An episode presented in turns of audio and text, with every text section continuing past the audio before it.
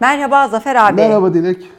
Ee, Zafer abi, Silmarillion bölümlerine devam ediyoruz ama bu bölüm benim çok keyifle okuduğum, adeta bir peri masalı gibi kendimi her sahnede içinde bulduğum bir bölüm oldu. Tabii aşk, aşk, aşk, aşk, Tabii aşk. ki, tabii ki Dillere Destan, Beren ve Luthier'e dair bölümü. Beren ve Luthier'e dair bölüm. Ya çok şey... e, becerebilirsek anlatımı güzel bir bölüm olacak. Beceremezsek yani burada çok sırıtacaktır. Çünkü çok hani e, Tolkien'in diğer yazımlarından birçoğundan farklı olarak çok masalsı bir anlatımı var bunun. Bir epik hikaye. Yani o yüzden fazlasıyla çalışıp geldim ama hani fazla çaba büyük hata getirir Neyse ki ben Belki. varım. Beceremeyeceğim Sen yerde toparlarsın Dilek, yardımcı olursun Söz konusu aşk olunca biliyorsun ben hemen devreye girerim. Sıkıntı Yani- yok. Olay bende Zafer abi. Yani aşkla ne derler kuantum fiziğini aynı derecede bildiğim için ben O, o sıkıntı. Ben kuantumla hiç ilgili değilim. Ama aşka dair söyleyecek bir iki kelamım var.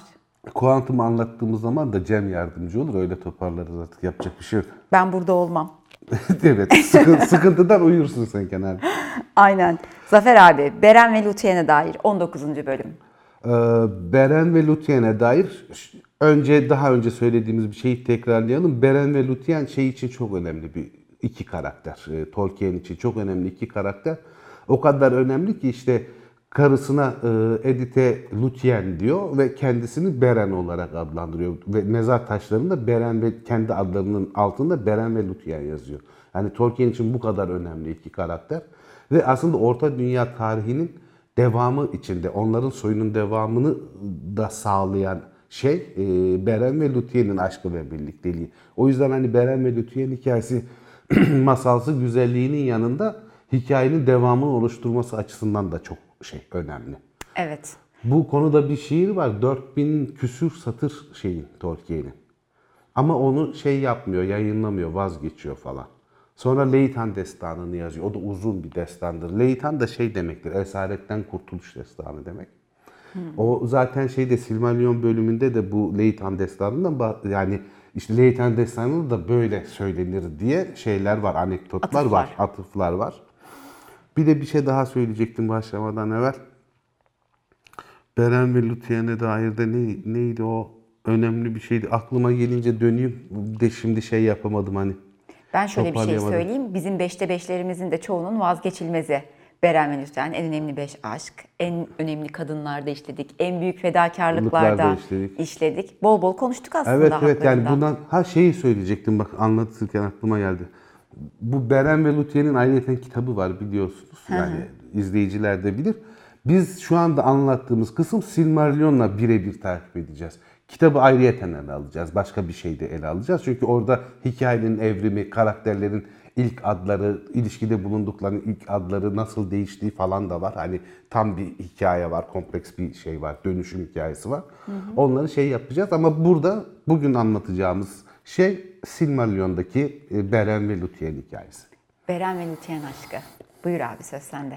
Ee, şeyi hatırlarlar bu animasyon savaş videosunu. Orada zaten hani coğrafyayı falan anlatırken Barahir'in e, Felagat Finrot'u kurtardık, kurtarıp yüzüğü aldıktan sonra Dortolion'a döndüğünü, karısı Emeldir'in de diğer e, şeyleri Beor Hanedanı'ndan insanları, yaşlıları ve çocukları Hitlum'a götürdüğünden bahsetmiştim. Benim animasyondan da hatırlarlar arkadaşlar. Onu da şey yaparsak. Ben onu izlemedim bilmiyorum. e, Dortolion'da Barahir ve 12 yoldaşı. Barahir'in e, askerlerinden birisi de oğlu Beren. Beren çok genç o yaşta. Ve e, şeyde Dortolion da bayağı şey yapıyor. Etkin bir e, ne derler e, orkları, Melkor kuvvetlerini rahatsız eder durumdalar. Yani 12-13 kişiler ama çok etkililer. Ve tam e, e, Aulin şey gölü etrafında e, saklanıyorlar. Oralara pek kimse gelip gitmiyor. Akıllarına da gelmiyor orkların oralarda saklandıkları. Bulamıyorlar bir türlü ama sürekli ork saldırılarında falan bulunuyorlar ve çok ciddi kayıplar veriyorlar. Bu şey yüzünden de Morgoth bayağı rahatsız. Ama aralarında mesela çok e, en böyle e, orklara karşı düşmanca tavır gösteren ve e, ne derler inançla savaşan arkadaşlarından biri Gorlim var. Mutsuz Gorlim diyorlar.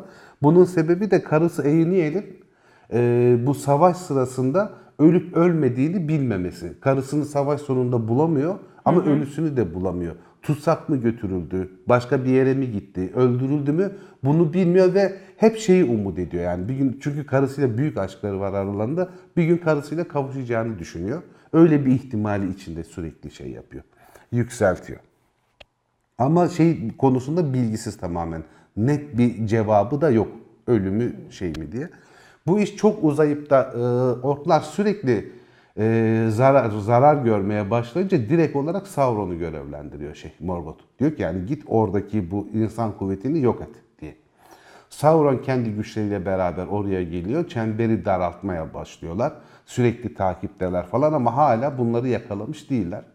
Ama şey e, oluyor. Hmm, Gordim'i yakalıyorlar bir gün. Ve e, şey eşinin yaşadığını ve e, onunla birlikte olabilme ihtimali olduğunu söylüyorlar. Gollum'e işkenceler ediyor ilk başta. Barahir ve arkadaşlarının yerini söyle falan diye. Korkunç işkencelere rağmen Gollum bunları söylemiyor. Yine zaafından faydalanıyorlar Ama işte yani. zaafı olan aşkı Eyniyel'le şey yapabilirsin diyorlar. Yeniden kavuşabilirsin. Hatta bu kendi evini şey görmeye geliyor. Yıkıntılarını görmeye geliyor. Belki oralardadır eşim diye. O sırada yakalanıyor. Ve kendi evinde böyle bir süliyet gibi penceresinden eşinin orada oturduğunu görüyor. İçeri girince de yakalanıyor. Yakalanma hikayesi de böyle. Ve şey diyorlar ya "E, ne istiyorsun yerini söylemek için? Karımla birlikte olmak istiyorum diyor. Bu diyor çok basit bir bedel benim için diyor Sauron. Karımla birlikte olabilirsin şayet yerlerini söylersen. O da Barahir'in yerini, e, kamplarını söylüyor. Ve Sauron diyor ki sözümü tutuyorum, karın da öldü. Sen de ölerek onun yanına gideceksin diyor ve Gordim'i de öldürüyor. Ah ya. Aşk nelere yaptırıyor görüyorsun değil mi insana? İşte her iyi şey iyi şey değildir. Biraz sıkıntılı bir şey. Evet. Ee, Ondan sonra e, yerini öğrenince tabii oraya baskına gidecekler. Bu sırada da şey e, Beren uzak bir göreve gönderilmiş durumda. Barahir'in yanında, adamlarının yanında değil. Ve gece uykusunda şey görüyor. E, Kamp yerinde kargalar var ve Barahir ve adamlar ölü. Şeyde gagalarından kanlar damlıyor. Dallar kargalarla dolu falan. O sırada da Gorlim'in hayaleti rüyasına giriyor. Durumu anlatıyor ve Barahir'e bir an evvel haber vermelisin diyor Beren'e. Beren kan ter içinde uyanıyor ve büyük bir hızla kamp yerine dönmeye başlıyor. Ama o sırada Sauron kuvvetleri ve Sauron şeye e, Barahir'in kampını basmış, bütün herkesi öldürmüş. Hatta ork liderlerinden birisi e, elimde kanıt olsun diye Barahir'in yüzük taktığı elini keserek yüzükle beraber yanında bulundurarak gitmiş. Şey yıkılıyor Beren döndüğünde korkunç bir acı duyuyor. Hem babası hem yoldaşları için. Onları gömüyor ve şeye e, neden intikamlarını alacaklarına yemin ediyor. Et yemediği dönem de bu değil mi? Yemin edip dağlarda bayırlarda dolaştığı, yapayalnız olarak Dortonyon'da dolandığı. Daha sonra 4 yıl dağlarda dolaşacak yüzüğü ele geçirdikten sonra orada hayvan dostluklarından falan sonra vejeteryan olacak. Yani burada bir vejeteryanlık hikayesi de var. Aynen. O bir birazdan şeyde. gelecekti. Evet. Baray şeyin peşine düşüyor orkların. Zaten iyi bir sürücü falan. Artık şeyden de acıdan ve e, intikam duygusundan da gözü dönmüş bir durumda. Orkların kamplarını buluyor. Onları uzaktan gözlerken babasının elini ve yüzüğüyle övünen ork liderini görüyor. Artık yani kan beynine sıçrıyor derler ya o duruma gelip bir anda orkların arasına dalıyor. O komutanı öldürüyor. Elle beraber yüzüğü de almış olarak tekrar kayboluyor ve ondan sonra oralarda orklara tek başına kan kusturmaya başlıyor. 4 yıl boyunca o bölgede her gün başka bir yerde kamp kurarak bir yabani gibi şey yaşamaya başlıyor ve bu sırada da kuşlarla hayvanlarla dostluk kuruyor. Onlarla şeyleri oluyor, muhabbetleri oluyor ve hayvanlar da onu kabulleniyorlar. Onları dost biliyorlar. Bundan sonra da Beren vejeteryan oluyor. Hayatı boyunca hiç et yemiyor ve e, Morgoth'un canavarları hariç hiçbir hayvanı öldürmüyor. Ve bu hayvanlarla dostluğu uzun vadede de işine yarayacak zaten. Hani e, onu da göreceğiz. Daha sonra bu dostluğun ne tür bir yararı olacağını. Yardım edecekler Evet. çünkü ona. Ee, yani Tolkien hikayelerindeki ilk vejeteryan şey Beren. Ki yani Beren bayağı yabani vahşi falan diye biliniyor Var mı ama sonra başka da? böyle bir hikaye? Ya bir iki makalede şeye rastladım ben ama o yani direkt Tolkien ve Christopher Tolkien'den değil, elflerin de et yemediği üstüne bir durum var. Ama bu şey yani daha sonradan yorumlanmış bir şey. Anladım. Hani gerçekte elfler et yiyor mu yemiyor mu onu bilmiyorum. Hani Yakıştıramamışız birinci diyorsun. ağızdan bilmiyorum. Çünkü yedikleri hakkında bildiğimiz işte lembas var, içecekler var falan ama sofralarında hani böyle etler vardı, şöyle vardı, cüce sofrası gibi anlatılan bir elf sofrası yok. Ee, ve şey yapılıyor. e, Beren orada tek başına o kadar etkili oluyor ki adının gelmesi bile orkların kaçmasına falan sebep oluyor. Morgoth bakıyor ki şey yapabilecek durumda değil. Hani bu, bununla baş edilemiyor. Tekrar Sauron'u görevlendiriyor. Tıpkı Barahir'in yok edilmesi gibi. Git ve şey Beren'i bul diye. Ve Beren'in başına bir fidye koyuyor. Bu fidye neredeyse Finrod'un yani e, Felalut Finrod'un başına koyduğu fid- fidye kadar büyük bir fidye. Yani o kadar önemsiyor Beren'in durumunu. Sauron e, kurt adamlarla, değişik yaratıklarla, şeylerle, canavarlarla ve yozlaştırılmış, kötüleştirilmiş canavarlarla ve orklarla bir orduyla bölgeye geliyor, Dorthoryon'a geliyor. Amansız bir takip başlıyor. Beren sonunda öyle bir kısılıyor ki kaçacak bir yeri kalmıyor. Ve şey yapıyor, o da Eret Gorgorot'a dağlarına doğru e, yöneliyor ve oraya çıkıyor. Ve orada aklına şey düşüyor. Saklı krallığa gidebilir miyim? Orada saklanabilir miyim? Bu şeyden kurtulabilir miyim diye düşünüyor. Saklı krallık dediğimiz Doriath İmparatorluğu yani Tingol ve Melia'nın Doriath kuşağının içi. Daha önceki şeylerde, bölümlerde bahsetmiştik. Zaten e, Melian kuşağını geçebilecek, izinsiz geçebilecek bir kadere sahip olan tek bir insan olacağını söylüyordu. O da Beren. Belki orada zihnine düşme sebebi de Valar'la ya da Ilúvatar'la ilgili. Çünkü aslında planlı bir durum değil. Evet Gorgoroth'a çıkınca şey yapıyor. Aklına geliyor saklı krallığa geçmek bir anda. Oradan Eret Gorgoroth'tan şey yapılıyor, e, geçiyor ve hani o bölge Doriath'a girene kadar e, birinci çağda Beleriand'da insan ve elfler için yaşanması, geçilmesi imkansız bir bölge aslında. O kadar büyük acılarla, o kadar korkunç bir yerden geçerek Doriath'a doğru yaklaşıyor ki hayatı boyunca bunu hiç kimseye anlatmıyor. Yeniden o hatıralar gözümde canlanmasın diye. Evet tam onu soracaktım abi. Var mı hani böyle el yazmalarında ya da Tolkien'in başka notlarında o yolculukla ilgili başka detaylar? Yok o, o yolculuk yani çok korkunç olduğundan bahsediliyor. Bunun sebepleri de Ungoliant bir ara oraya yerleşiyor. Onun yavruları var. Her taraf örümcek ağlarıyla dolu ve bu örümcekler şeyler yani yok ediciler. Onun haricinde hayaletler var. Adlarını bilmediğimiz canavarlar var. İşin kötüsü zehirlenmemiş su- yok. Herhangi bir şey yetişmediği için yiyecek hiçbir şey yok. Başka normal hayvanlar yaşamıyor. Korkunç bir yer. Yani ne elfler oraya uğruyor. Doğal bir sınır gibi orası.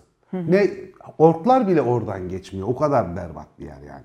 Morgoth'un kendi kuvvetleri bile o yollardan geçmiyor. Eret Gorgoroth'tan Ve geçmiyor. bu yolculuktan Lúthien'e bile bahsetmiyor. Evet hiç kimseye anlatmıyor çünkü korkunç artık ne yaşıyorsa orada. Orada bilinmemezlikle büyük bir e, abartıyı, abartıyı demeyelim. Ne kadar zor olduğunu vurgulamış, etmiş oluyor ifade zaten. etmiş oluyor. Ondan daha da korkunç olan bir durum var. Tam Melian kuşağıyla Sauron'un özel büyüsünün çakıştığı bir alan var. Eret Gorgoroth'un güneyine doğru. Dungorthelm'de. Ha, orası da tamamen karışık bir bölge. Melian kuşağını normal şartlarda hiç kimse geçemiyor. Sauron'un büyüsüyle tam sınır sınıra denk gelmiş. Yani alaca karanlık saçma sapan bir yer orası. Orayı da aşarak ama bunda kaderinde yazılı olması önemli. Yoksa normal şartlarda ne o yolu bir başka insan ya da elf geçebilir ne de o kuşakla Sauron'un büyüsünün geçtiği yerden aklını kaybetmeden birisi kurtulabilir. Ama Beren kendi kaderi böyle olduğu için orayı geçebiliyor ve bu yolculuktan hiç kimseye bahsedilmiyor. Doriath ormanlarına e, kuzey tarafından giriyor. Eskaldüğün nehrinin o taraflara doğru geliyor. Oralarda aslında bayağı şey e, rahatlamış oluyor. Çünkü kendisini takip eden Sauron ve canavarlardan kurtulmuş durumda. E, Letien destanına burada bir gönderme olur. İşte nasıl eziyetli bir yol olduğunu, onun bu yoldan hiç kimseye bahsetmediğini falan söyler Letien destanında da. Letien destanı da şu arkadaşlar aklına gelsin böyle nesir şeklinde, e, manzum şeklinde değildir. e, şeyle şiirseldir. E, e, manzum şeklindedir, nesir şeklinde değildir öyle bir destan. Onu İngiliz özel bir şeyi var. Kafiyelendirme ve e, mısralama sistemi var. Adı şimdi aklıma gelmiyor. İngilizlere özgü, eski İngilizceye özgü bir sistem. Onu da bir ara hatırlatırsan en azından altına yazarız neydi o sistem diye. O stilde yazıyor ki yani Tolkien bunları yazdığında belki de yani bin yıldır bu sistem kullanılmamıştır. Yani hani bile, direkt bilgi olarak demiyorum da yani bin yıl olmaz da 200 yıl olur, 300 yıl olur neyse. Yani o bırakılmış bir yazı sistemi yani. Onunla yazıyor Leyten Destanı'nda. Ve şey oluyor, ormanlarda bir gün bir tane kız görüyor. Bir dakika. İşte o an. Dının dının dının dının. Fon müziği yapabilirim de neyse. Şimdi Ay ya çok güzel bölüm ya. Benim okuyasım var. çok büyülü hakikaten. Tam masalsı bir karşılaşma anı. Evet, Letian Luthien'i görüyor uzakta bir tepede dans ediyor. Lutien zaten bu Doriath çevresinde, Menegroth çevresinde ormanlarda falan dolaşmayı sever. Oralarda şarkı söyleyen, dans eden bir şey, prenses. Ve onun olduğu yerlerde ağaçlar, bitkiler, böcekler ve hayvanlar daha mutlu ve daha canlı. Yani kendi varlığıyla doğayı etkileyebilecek bir güce sahip birisi. Çok koyu mavi bir elbisesi var. Altın sarı varaklarla işlenmiş. Okuyayım mı abi orayı Oku orayı. kısacık? Giysisi bulutsuz gökyüzü gibi masmaviydi. Gözleri yıldızların aydınlattığı bir akşam vakti gibi gri. Pelerinine altın çiçekler işlenmişti. Saçları alacakaranlıktaki gölgeler kadar siyahtı. Hani ağaçların yaprakları üzerine düşen ışık, berrak suların sesi, dünyanın üzerine çökmüş sisin ötesindeki yıldızlar var ya, işte onun ihtişamı ve güzelliği tıpkı böyleydi. Ve yüzünde bir ışık gibi parlıyordu. Güzel tarif. Vay be, tam bölümü kapatabiliriz. bir an görüyor ve tutulup kalıyor şey Beren ve gözden kayboluveriyor Lutyen'de. Sonra onu bekliyor oralarda. Oralarda dolanıyor. Ona rastlamaya çalışıyor. Tekrar görmek istiyor. Ama üzerinde de bir sessizlik büyüsü var. Hani artık ağzı dili lal oldu derler yani. Konuşamıyor öyle bir aşk. Bu bizim Anadolu motiflerinde de ağzı dili lal olmak diye de bir durum vardır hani. Bizi izleyenler genelde çok genç arkadaşlar ama hani bir tık ötede arkadaşlar varsa onlar bu şeyi değinebilirler. Ve ona adını bilmediği için Tünüviel diyor. Tünüviel de şey anlamına geliyor. Alacakaranlığın kızı. Çünkü onu alacakaranlıkta görüyor. Tünüviel'in peşinden dolanıyor falan olmuyor ama bir bahar şafağında şarkısını duyarak kendine geliyor Beren. Onu izlemeye başlıyor tekrar. Onu onu görebileceği bir yere gidiyor ve onu izliyor dansıyla şarkısını. Eli ayağı kesiliyor ve dili çözülüyor. Ve arkasından Tünüviel diye bağırıyor. Yürek parçalayıcı bir ses. Yani öyle böyle tarif edilebilecek güzellikte bir şarkı değil yani. Ve etkileyici bir şey. Çok derin bir sessizlik oluyor, büyü bozuluyor ve ona seslendikten sonra Beren'in yanına gidiyor Lutyen. Lutyen Beren'in yanına gidiyor ve o sırada o, o bunların çok üstünde olan yazgı her ikisinin üstüne yapışıyor diyor Tolkien. O yazgıyla kaplanıyorlar. Ve sabaha kadar şey yapıyor. e, Beren'le beraber kalıyor. Sabah Beren uyurken zaten huşudan kendini kaybetmiş durumda. Uyurken yanından ayrılıyor, uzaklaşıyor. Beren uyandığında şey yapıyor. Hem mutluluktan hem acıdan ölmüş gibi kas katı kesilip kalıyor.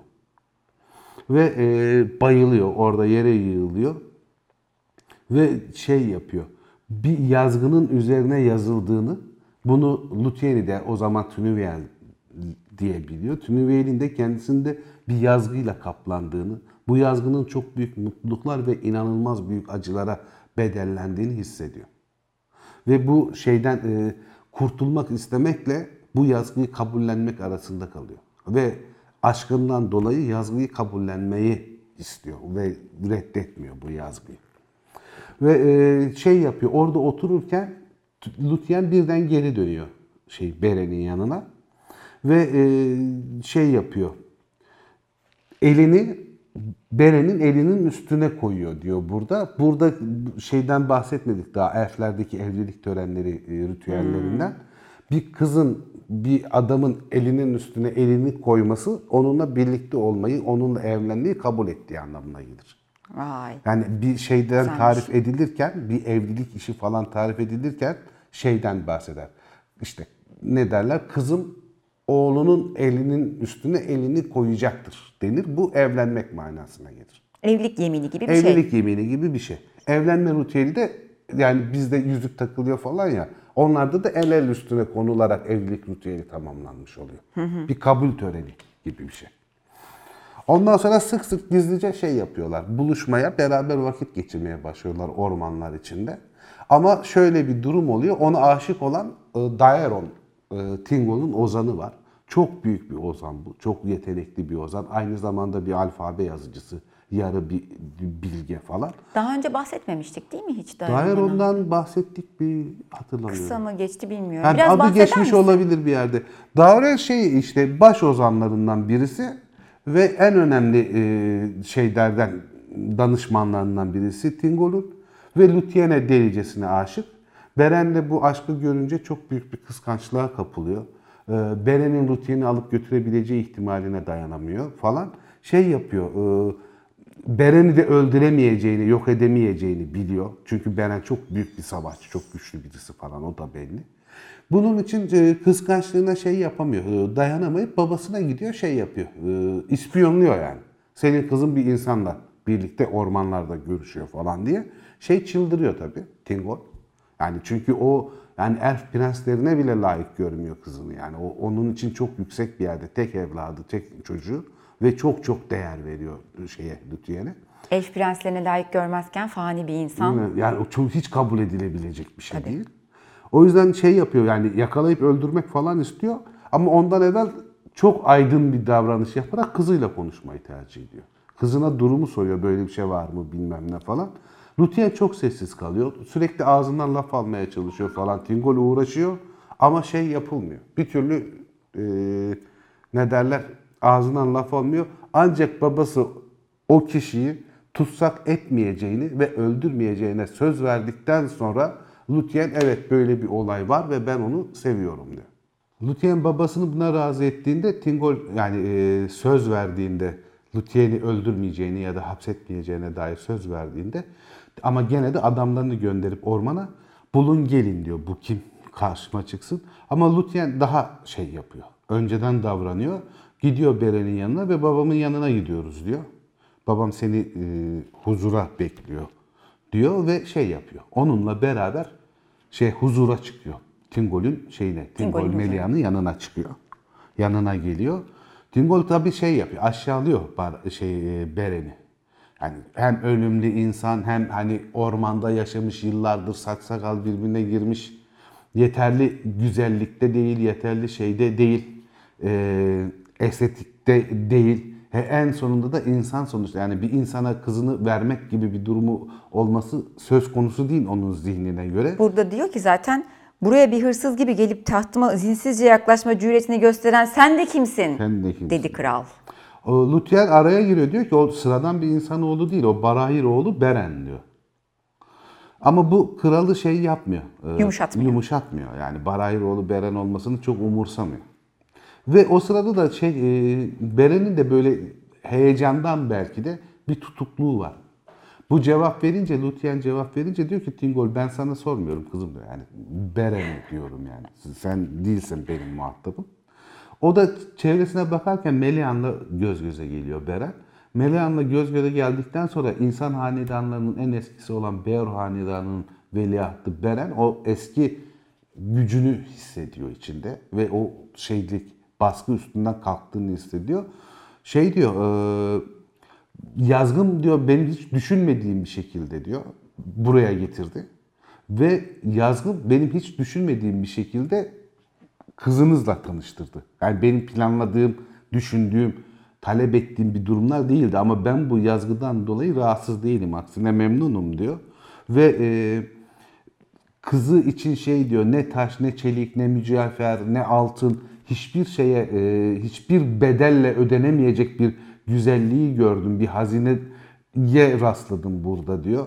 Ve e, dünyanın çocuklarının diyor, bütün dünyadaki olan yani Elivatar'ın çocuklarının her iki türünün de hepsinin arasında en güzel olan kızı rastladım. Meliana olsam şey der, biliyorum. biliyorum bunu. Tabii bu böyle şey yapınca dünyanın çocuklarının en güzeli falan diye direkt kızı övünce, Luthien'i övünce falan salon buz gibi oluyor. Tingol Beren'i öldürmemek için sözünü hatırlayıp duruyor yani. Yoksa gidecek. Ve şey diyor, bu sözlerle ölümü hak ettin diyor aslında. Ama hani ben düşüncesizce kızıma bir söz verdiğim için hala hayattasın. Yoksa hani benim kızıma böyle deyip de yaşayacak birisi yok diyor. Ee, sıradan ölümlü diyor ona en Evet. sonunda. Yani sıradan bir ölümlüsün sen kimsin diyor. Ama zaten vurabileceği en önemli yer orası değil mi yani? E tabii yani Bir- ölümlü, ölümsüz. Evet. Öyle eziyor. Evet eziyor yani ama Beren şey diyor. Bana diyor hak ettiğim ya da hak etmediğim bir ölümü sunabilirsin. Ben buna karşı duramam yani senin önünde. Ama diyor ben ne casusum ne de bir köleyim diyor. Ben diyor Felagunt'u şeyden kurtarmış, e, ölümden kurtarmış. e, Barahir'in oğlu Beren'im diyor. Aslan Beren. Yani ve Beor Hanedanı'nın başıyım ben diyor. Yani öyle sıradan bir insan değilim ben diyor. Ben bir şey aristokratım insanlar arasında. Ve yüzüğünü de Felagat Finrot'un bizim Barahir'in yüzüğü diye bildiğimiz yüzüğünü de ortaya çıkartıyor. Burada mesela şey var dikkat çekici durum. Yüzük hakkında detaylı bilgiyi veriyor kitap. Evet. İşte birbirine sarmalanmış iki yılan birisi onu yutmaya çalışıyor. Birisi ona saldırmaya çalışıyor. Yeşil yeşim taşları var yılanların gözlerinde falan. Burada yüzüğün fiziki tanımını buluyoruz. Baray'ın yüzüğünün nasıl bir yüzük olduğunu buluyoruz. Onu görünce bir şey oluyor. Ee, şeyde e, taht odasında olanlar arasında bir şaşkınlık falan oluyor. Onun bir aristokrat, bir asil asil olduğunu anlıyorlar. Ama Tingol bu şey diyor babaların yaptığıyla diyor benim kızıma ulaşman imkan e, oğulların benim kızıma ulaşması imkansızdır diyor. Yani Tingol gene şeyde ayak diriyor. Ee, inadında ayak diriyor. Sen diyor? hani kızımla birlikte olmak, onunla evlenmek falan istiyorsun ama bu mümkün olan bir durum değil. Bu asla gerçekleşmeyecek falan.